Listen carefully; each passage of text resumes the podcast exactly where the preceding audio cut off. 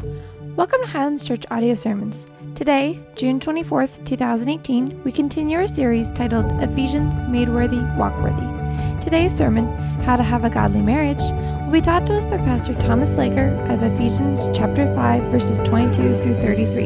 Enjoy!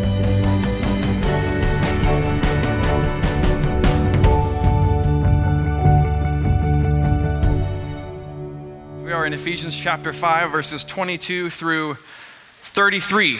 We're going to finish up chapter 5 today, hit chapter 6 in a couple weeks, and then it's, uh, we're, going we're to finish out from there. We've kind of structured the whole book, and you could say in two phrases made worthy, walk worthy. Right? The first three chapters of the book is kind of doctrine, it's, it's who is God, who are we, and then the second half, chapters 3 through 6, is how then are we supposed to live our life. Now, up to this point, we've kind of been discovering how should we interact with one another in the church? How are Christians supposed to treat Christians? We kind of make a little turn today and we start focusing in on the home. How are we supposed to treat each other in the home? Now, this week, we're going to look at marriage, the marriage relationship, the covenant between one man and one woman, defined as, as God has it in His scriptures, what that's supposed to look like. You'll even see in your outline today, I gave a very catchy um, title to the sermon this morning is that says, How to Have a Godly Marriage. I'm a how to guy. I just want to know how I'm supposed to do it, then I can do it. Um, and I hope that's what we can find this morning is how to have a godly marriage. Now, if you've been around for the last couple of months, we like to do some fun stuff on Mother's Day and Father's Day where we have the, um, the newest moms, and we don't say the oldest moms, we say the most experienced moms.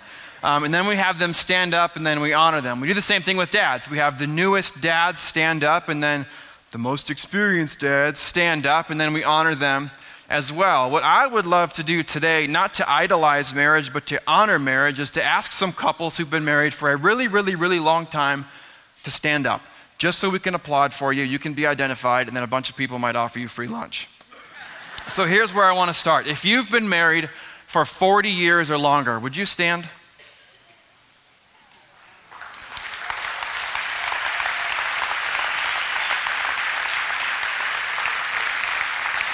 All right, how about this? If you've been married 45 years or longer, you can remain standing. 50 years.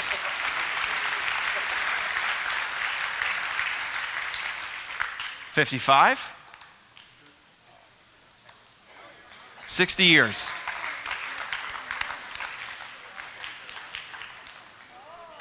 How long have y'all been married right here? 63 years. Is that the. Back here.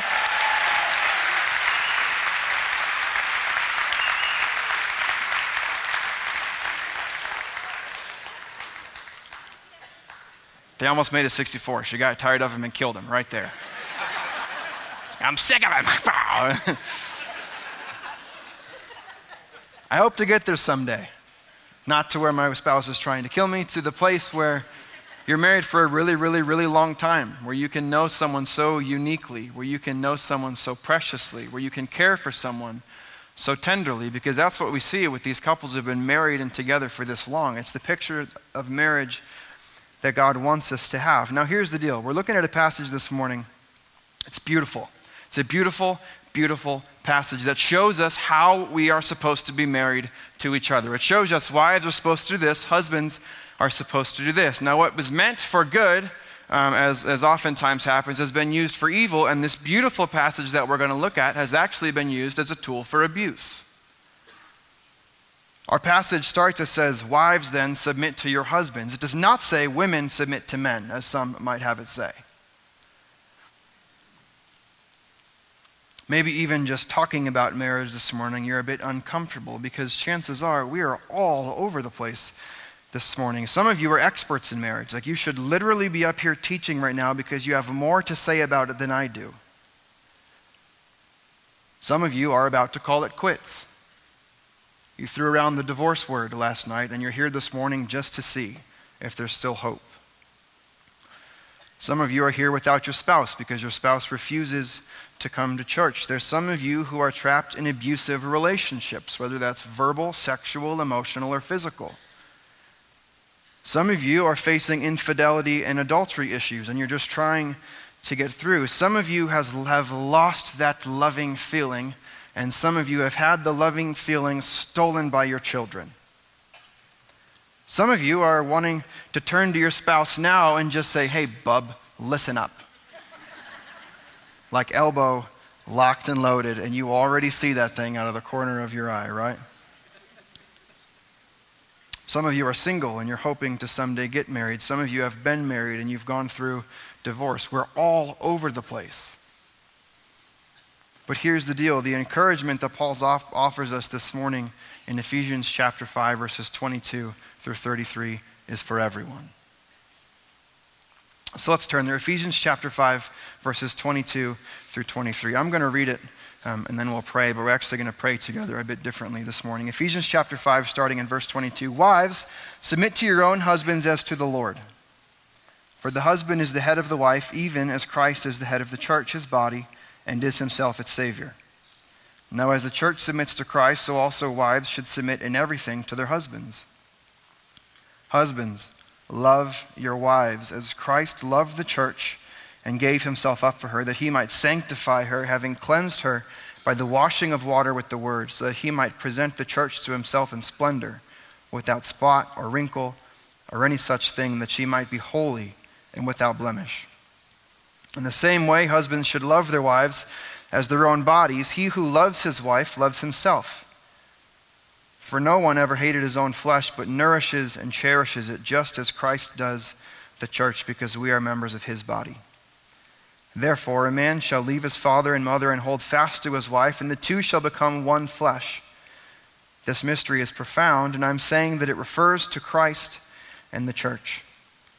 However, let each one of you love his wife as himself, and let the wife see that she respects her husband. Now let's do this. Before I pray, real quick, if you are here with your spouse today, would you just grab their hand?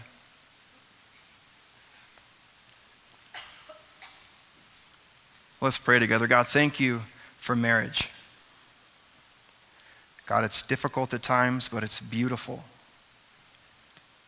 God, we're grateful for a relationship in which we can be so uniquely known. That the good things, the bad things, the beautiful things, the ugly things, everything about us can be known by our spouse.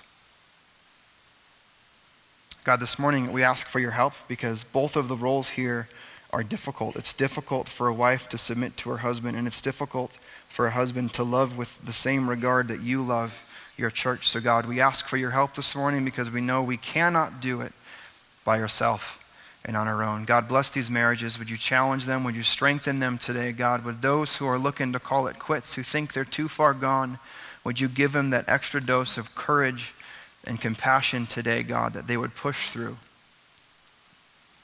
God, help our marriages reveal the gospel as you says it's supposed to. Help us love our spouse, and in doing so, would you help us love you the way you want us to love you? God, thank you for who you are. Bless our time together today. Be glorified and everything said and done in this place tonight. And all God's people said, Amen. Ephesians chapter 5, verses 22 through 20 through 36. We're going to start with the wives. Even in, in talking through this, I, I so much just wanted to kind of make this as soft as possible and say, well, let's start with the men. Okay, because if the men could accomplish his role, then surely the woman would want to accomplish her role. Here's the deal I think there's a reason Paul writes things the way he writes things, and I think there's a reason God structures things the way that God structures things. So, in order for me to be honest um, and accurate and truthful to what the Bible says, I just want to walk through it. So let's start with wives, not because I think that's where we need to start as men or anything like that, but just because that's where the Bible starts. So I'm just going to tell you what God said.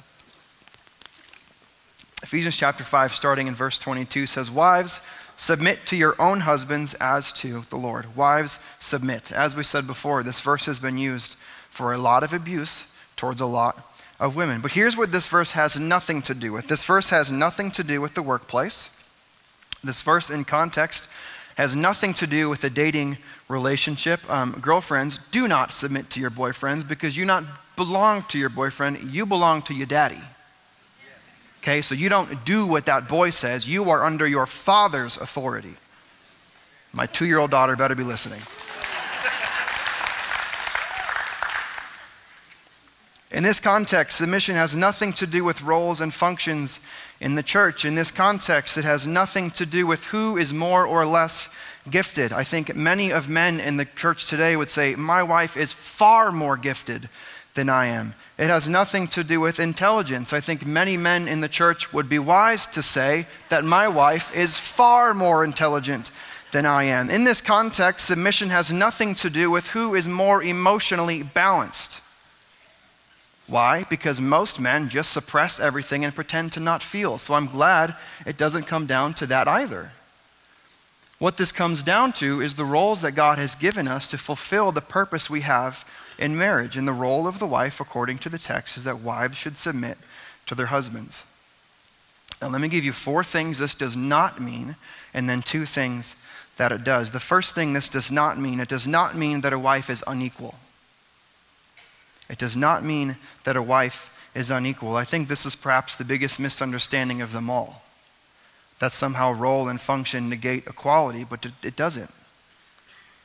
Role and function don't negate equality. We, we, we remain equal. Look at John chapter 13. Jesus takes up the towel and cleans the poop off of his disciples' feet. In that moment, was Jesus unequal? Was he less than? No, he showed strength. He was still God. John chapter 1, in the beginning was the Word, the Word was God, the Word was with God, the Word was with God in the beginning. John chapter 1, verse 14, the Word became flesh. That's Jesus. Fast forward to the Garden of Eden. What does Jesus pray? Not my will, but yours be done. Jesus and the Father equal. But guess what? Jesus submitted his will to the Father. Were they unequal? Never. Not at all. Roles and function do not mean we are unequal. Paul said it this way in Galatians chapter 3, verse 20, 28. He said this. He said, There is neither Jew nor Greek. Okay, these are big distinctions, by the way. These are the things that caused people to fight. There was neither Jew nor Greek. There is neither slave nor free. There's neither male and female. And he says, You're one. You're all one in Christ Jesus. There, there's not all the differences. We are equal. Are, are we the same? No. We are not. We are like apples to rocks, not even apples to oranges. We're very different, but we're equal. What does submission not mean? Submission does not mean that the wife is unequal. Secondly, what does submission not mean? It does not mean that a wife must always agree with her husband. It does not mean that a wife must always agree with their husbands. In Acts chapter 5, we have Peter and the other apostles. They're out sharing the gospel. And what do the Jewish authorities say? They say, You must stop preaching Jesus. They have a choice honor Jesus or honor the authorities. And this is Peter's response in Acts chapter 5, Verse 29 But Peter and the apostles answered, He said, We must obey God rather than men. We must. It's not even a choice, it's not even an option.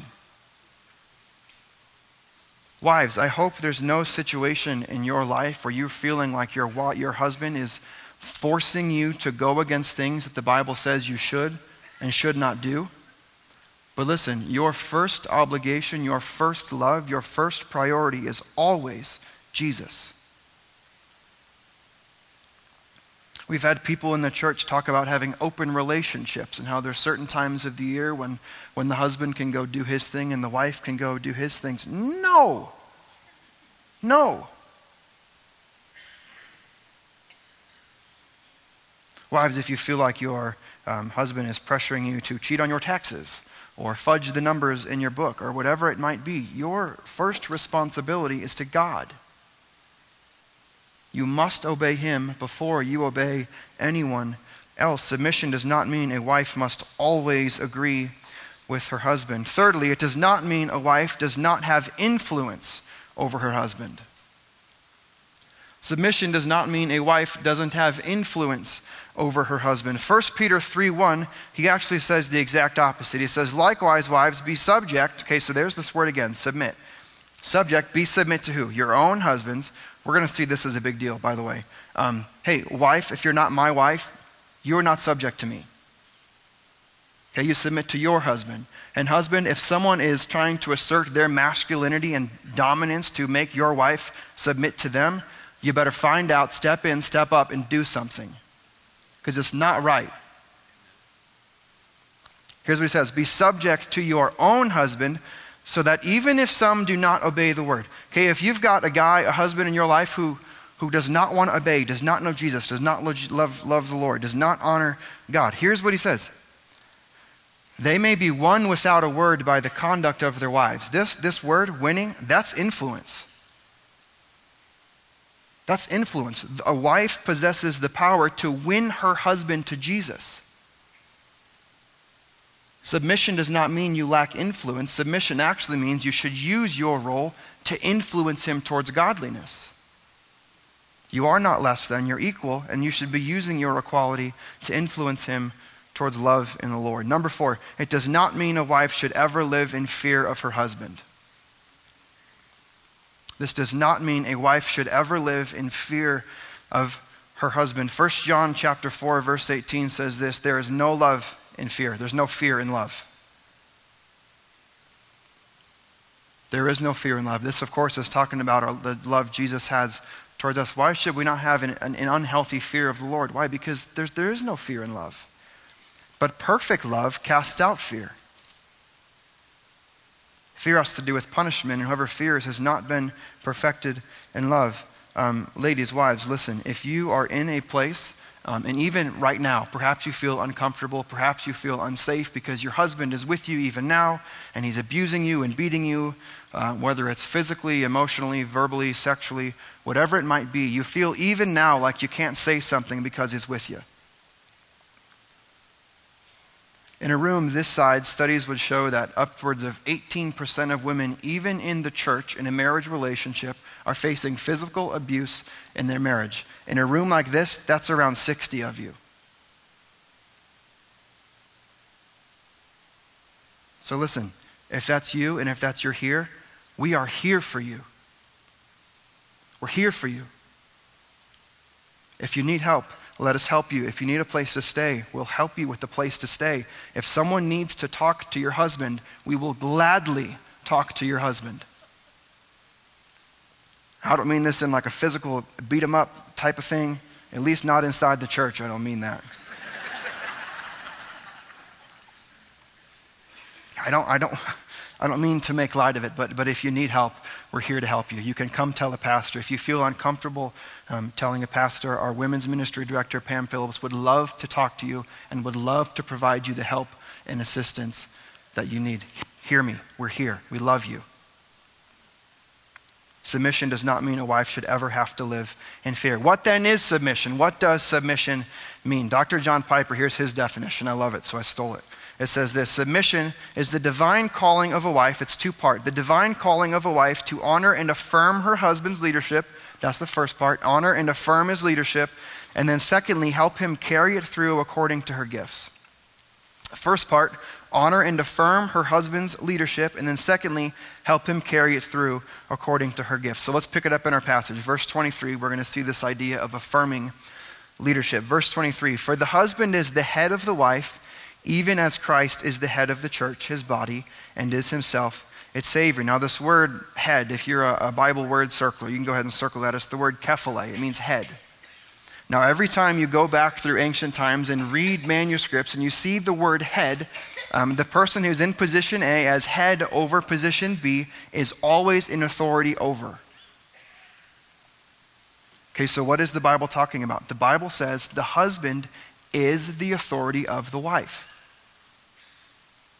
It's the way that God has organized and structured our relationships. The husband is the head of the wife. Now, verse 24 Now, as the church submits to Christ, so also wives should, should, should submit in everything to their husbands. The husband's the head. The husband is the leader. You remember that game growing up, Follow the Leader? Remember that? Um, it was always fun and innocent in the beginning. And then there's always some rambunctious child along the way who decides that once he gets to the front, it means they're going through the mud and over barbed wire. Right? Because we're going to see just how well everyone can follow. Now, here's the deal, fellas, husbands. Uh, your, your wife and your kids are following you. One of my friends have said, You are the leader. You are either leading them towards Christ or you're leading them to oblivion. The choice is yours.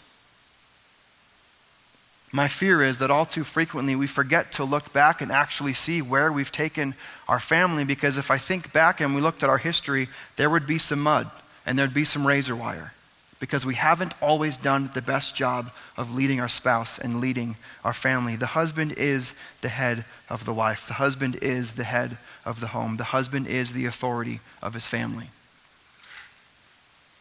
Now, I, what I love about this passage is that God doesn't say, that means you must do this. Okay, this, that means the husband must manage the checkbook. That means the wife must be naked and in the kitchen. Nah. Oh, no, it doesn't say any of that. What he says is, wife submits to husband, the rest, y'all figure that out. Guess who balances the checkbook in my house? My wife, because I'm an idiot. And, and, no, that does not mean I'm naked and in the kitchen. Get her out of here. oh, gosh.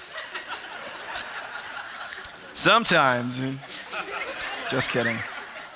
This is getting awkward fast. Those things are left up for you to figure out in your home. Okay, but the wife should submit to the authority of the husband. Let me tell you what this looks like in our home. If you were to ask my wife, what does it mean for Thomas to lead your family? What does it look like for him to be the authority? She would tell you um, that big decisions ultimately rest on my shoulders. And then I get to bear the burden and consequences of those decisions. I will tell you, there's only been a handful of very, very, very large decisions we've had to make, and we've come to a mutual agreement on all of them except for one. And in that one decision, it was eight years ago, about me interning in a church in the valley wanting to hire me. And my wife was like, That sounds amazing. That is so cool. You could be like chaplain with the Coyotes, and you could be with like the sport. And I love sports. And all of these things sounded wonderful. And it felt wrong. My wife said yes. I said no. She said, Whatever it is, babe, I trust you. It's your decision. I live with my decision. I like you guys, so I think this is working out. Like, this is pretty fun. you don't gotta. It looks like that. Big decisions ultimately rest on my shoulders. That does not mean I don't consult her. It means I consult her all the time because she is a brilliant woman of God, and I'd be stupid to not listen. Secondly, I'm the primary, primary disciplinarian. Okay, that means if my kids have really messed some stuff up, guess who gets to deal with it? This guy. Um, thirdly, it looks like me being the spiritual leader in our home. It's just the role she has given me. I, I need you to be that, so that's what I do. Now, does it mean my wife can't make decisions? No, it doesn't mean that. Does that mean my wife isn't allowed to discipline? No, it doesn't mean that. Does that mean um, your wife can't tell Bible verses to your kids? It doesn't mean any of that. It just means she looks to me as the leader of our home. That's the first part submitting and acknowledging and affirming the leadership and authority of your husband. Secondly, it looks like this helping and supporting him. Helping and supporting him. Genesis 2 18, we have it up on the screen for you. Says, Then the Lord God said, It is not good that man should be alone. I will make a helper fit for him. Now keep in mind, this is before anything went wrong. This is before sin. This is before any of that. Perfect world. God says to the man, That guy needs help. So he makes a helper in his spouse. Fellas, look at me real quick. Say, I need help. No, like really say it. I need help. Okay, now look to your spouse and tell your spouse, I need your help. Does that feel weird? You do. You need her help. God has given you a helper in your wife. What does this look like? Well, in our home, um, we uh, found out the things that we often compete about are actually the things God has put in our life to complete and complement us. Um, my wife and I did the whole spiritual gifts test thing a few weeks ago to see where we were at and everything. My top three um, were, were teaching, preaching, pastor. My very last one was administration. Guess what her very first one was? Administration. Guess what her last three were? Teaching, preaching, pastor. Okay, so things that would cause us to fight, guess what, God? He's actually put those in place for what? To fulfill us and complete us and complement us. My life would be a mess without my wife. She completes me, it's perfect. We did the whole love languages thing. I'm a physical touch, words of affirmation guy. She's acts of service and quality time. We don't speak the same love language. We did the whole Dave Ramsey thing. I am a free spirit and she's a nerd. Okay, we did the whole which animal personality test are you? I'm a happy go lucky golden retriever. She's a beaver. Okay, so there's all of these things that could cause competition and we could fight and fight and fight and fight. But when we look at our spouse and receive them and say, God, you've gifted me with such a helper in my spouse. Thank you for rounding me out in a way I couldn't do myself. That's the second thing that wives are supposed to do. They're supposed to help and support. Let's talk to husbands. Husbands, here's your role. Husbands should love their wives. Husbands should love their wives. Verse 25 says, Husbands, love your wives as Christ loved the church and gave himself up for her. It's funny, in all of the passages dealing with husbands and wives, husbands are always told to love, and wives are never told to love. Husbands, love you get this Titus passage where it says that the women are supposed to teach the younger women to love phileo, their husbands and their children. It's the same as saying like. Husbands, how many of you know that your wife loves you? Yeah. Are there days when you feel like she doesn't really like you? Sure, there are. Wives are told to submit and respect. Husbands are told to give love sacrificially. It's that agape word. And then Paul tells us what does this look like? How did Jesus give himself for the church? If husbands are supposed to love their wives like Christ loved the church, how did Jesus love the church? Verse 26 that he might sanctify her, having cleansed her by the washing of the word, so that he might present the church to himself in splendor, without spot or wrinkle or any such thing that she might be holy and without blemish. How did Christ love his church? He died for her, he pursued her, he cherished her, he nourished her, he prayed for her, he loved her, he cared for her. All of these things Christ has done for the church. Verse 28 then, Paul says, In the same way, okay, just as Christ loved the church, husbands, that's your model of love for your wife total self sacrifice and servanthood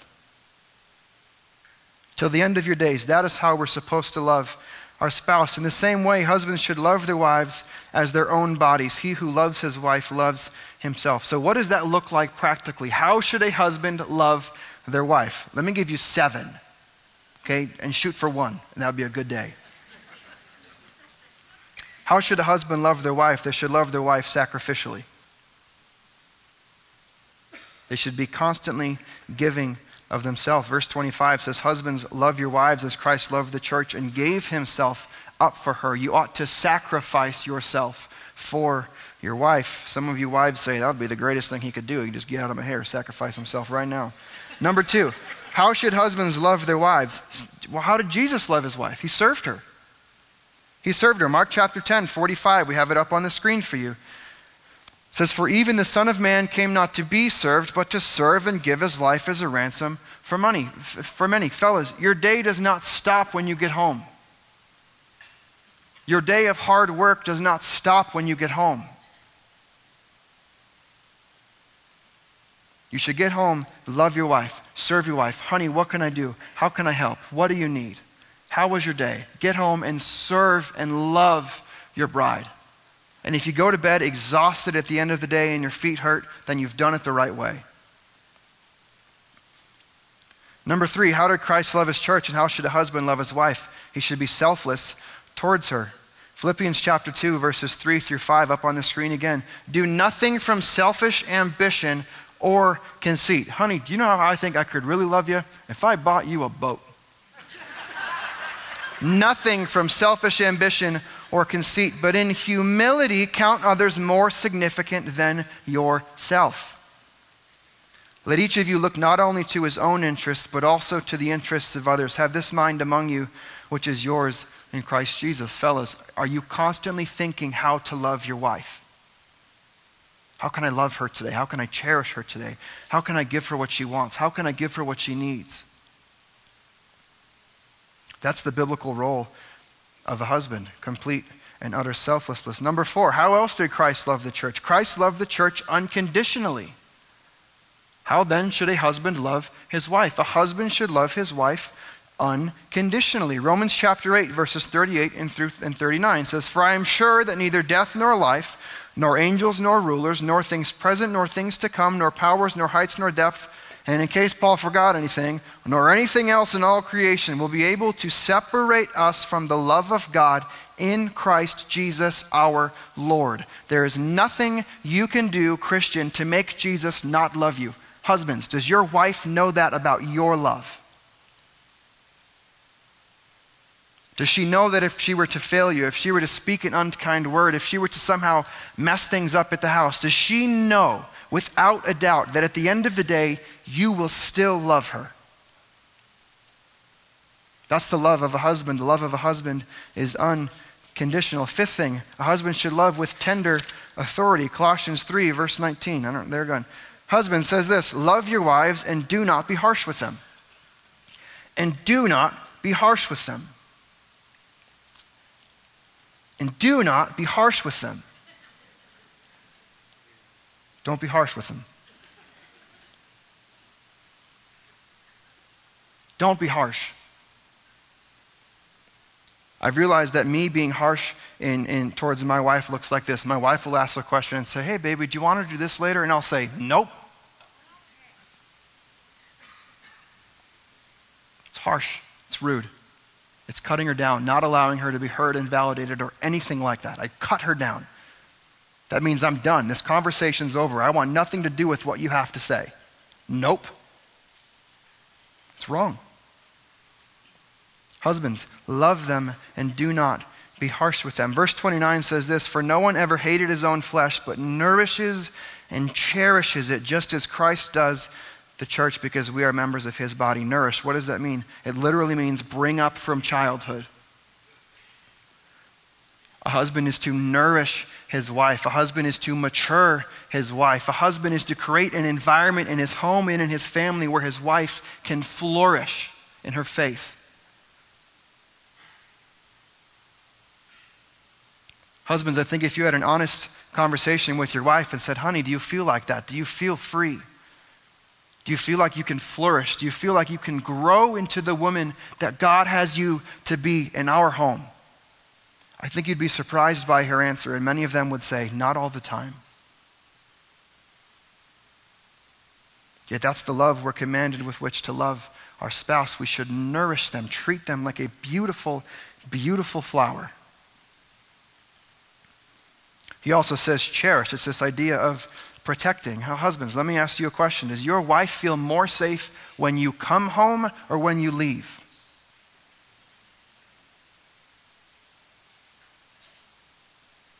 Does your presence bring the sense of calm and the sense of peace and the sense of protection and safety? Or when you come through the door, do your kids say, Hey, dad's home? Stop, stop, dad's home, dad's home. Husbands need to cherish their wife. Why? Because Christ cherished his church. Verse 31 Therefore, a man shall leave his father and mother and hold fast to his wife, and the two shall become one flesh. Verse 32, get this. This mystery is profound, and I'm saying that it refers to Christ and the church. What? This mystery is profound. What's this mystery? This mystery of a man and a woman being joined into one flesh one union, one person. This mystery is profound, and I'm saying that it refers to Christ and the church. Okay, in the same way that Christ came and rescued his people and brought us all together, that's what marriage is supposed to look like. It is supposed to be a perfect image of the gospel. It's supposed to be God's grace and goodness and mercy on display for the world to see. Some have said God doesn't exist to make your marriage great, but your marriage exists to express the greatness of God. Let me say it again God does not exist to make your marriage great, your marriage exists to express the greatness of God. Does your marriage put the gospel on display for the world to see? That's its purpose, that people would see your relationship and see the love of Christ, to see compassion, to see forgiveness, to see mercy, to see grace between two people who profess Christ as their Lord and Savior. Paul then ends with this in verse 33 However, then, let each one of you love his wife as himself, and let the wife see that she respects her husband. Here's the kicker. After the longest teaching on marriage in the entire Bible, he boils it down to this Wives, respect your husband. Husbands, love your wives. I want to close with a couple of pictures from a really great book called Love and Respect. It's by a guy named Dr. Emerson Eggerichs. I don't know if I'm saying his name right, um, but check him out. The book is called Love and Respect, and he has a couple of these cycles that he deals with, all based on Ephesians chapter 5, verse 33. Check this out. This is up on the screen. This is called his crazy cycle. Um, and I think all of you know what this feels like in your marriage. And here's how this works um, Husband has a bad day, so how does he react? without love. And because she's been treated without love, how does she react? Uh oh, I see what's happening here. She responds without respect. And because the man feels disrespected, how does he respond? He responds without love. And then because he's responded without love, how is she going to respond? Well, she's going to respond without respect. And this is the cycle we find ourselves in our marriage over and over and over again. Maybe I'd give him the respect he deserved if he gave me the love I deserved. Well, maybe I'd give her the love she deserved if she gave me the respect I deserved. Here's the deal someone's got to get off the cycle. Okay, be the bigger person and just do it this morning. The second thing he says, has this energizing cycle, and it's the exact opposite. Fellas, your love for your wife will motivate respect. Wives, the respect you have for your husband will motivate love. It's the way God has designed us, it's the way God has wired us. And this is why he says these things. Husbands, just love your wife. Wives, just respect them, and this will work out the way it's supposed to.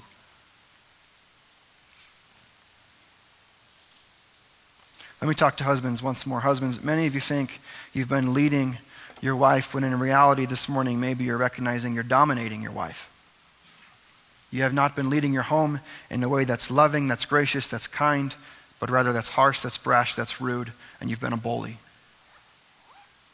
There's some of you on the other end of the spectrum where you haven't even led, you haven't even dominated, you've just completely deferred all leadership and authority to your wife. That's also wrong. You are the head of your home. You are the head of your wife. Lead her as Christ led and loved his church. Wives, uh, maybe you're in a different boat this morning. Maybe you understand a little bit and, and you think um, you get it. He's supposed to be a leader, but if he only would act like it, maybe I'd follow. I think that's where many of you are at this morning. And frankly, I think he might need your help if you want him to do that. Would you be so kind to your husband in the coming days if you feel like he's been falling short to say, babe, you know, I love it when you pray with me. I love it. I need that. Babe, I love when you encourage me. I love when you text me a little Bible verse. I, I love that. I need that. Help him out, and this relationship might be able to be where it's supposed to be. Uh, I'm going to ask the band to come back up because uh, we're going to close our service a bit differently this morning. Our, our first love, don't, don't get me wrong, if, if, if you're trying to have a great marriage and you want Christ at the center of your marriage, that's not going to happen until He's first center in your life. Okay, so if you're in a place this morning where you and Jesus haven't really been um, together lately, haven't been talking, haven't been dialoguing, haven't had a great relationship, I'd ask you to get that right this morning before you try to get the relationship with your spouse right, because it's not going to work until you're right with Jesus. Uh, I'm going to ask you one more time, husbands and wives, would you grab a hand? Um, and we're actually going to give you one minute to pray with each other. Rather than me praying for you, I know some of you, this feels weird. Okay, we're going to pray. I don't know how to do that. Then just be real. Say, God, I'm not, I'm not the best at this. Help me. And that's your prayer. It's done. Would you pray that God would rightly be situated on the center of your life before he's rightly situated at the center of your marriage? Wives, would you pray that God would help you submit and help your husband? Husband, would you pray that God would help you love your wife the way that Christ loves his church? Go ahead, take one minute, turn to your spouse, pray together, and then I'm going to come back and lead us through communion.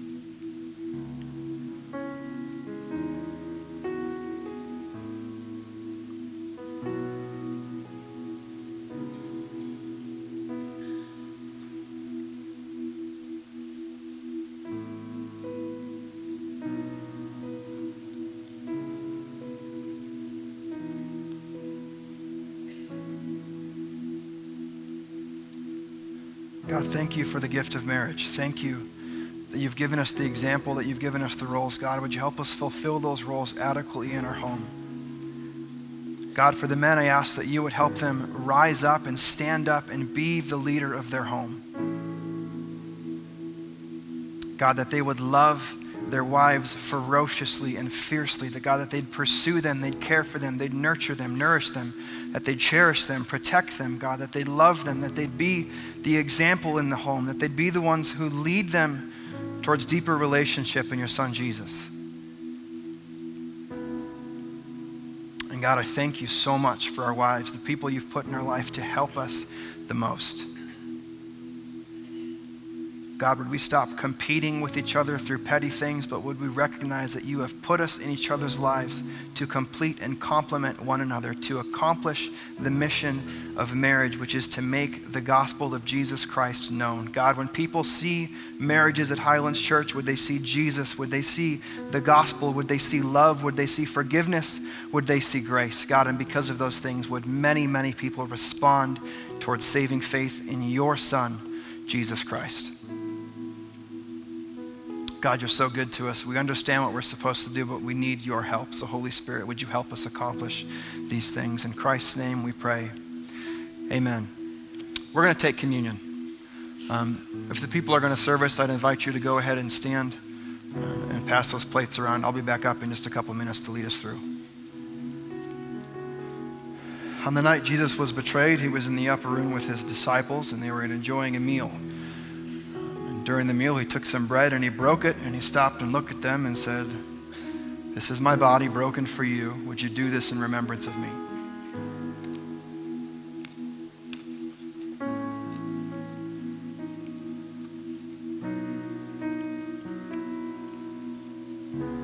In the same way, he stopped and took the cup and he said, This cup is the new covenant in my blood. And as often as you drink it, would you drink it in remembrance of me?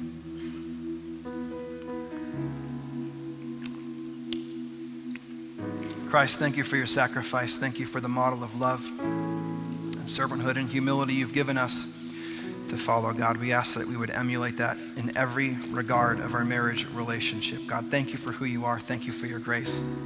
We love you. In Christ's name we pray. Amen. Just stand and join us as we commit our lives, commit our marriages to Him. You put Jesus Christ at the center of your life, and would you put him rightly where he deserves at the center of your marriage so that the world would see Jesus in us? We love you guys. We'll see you.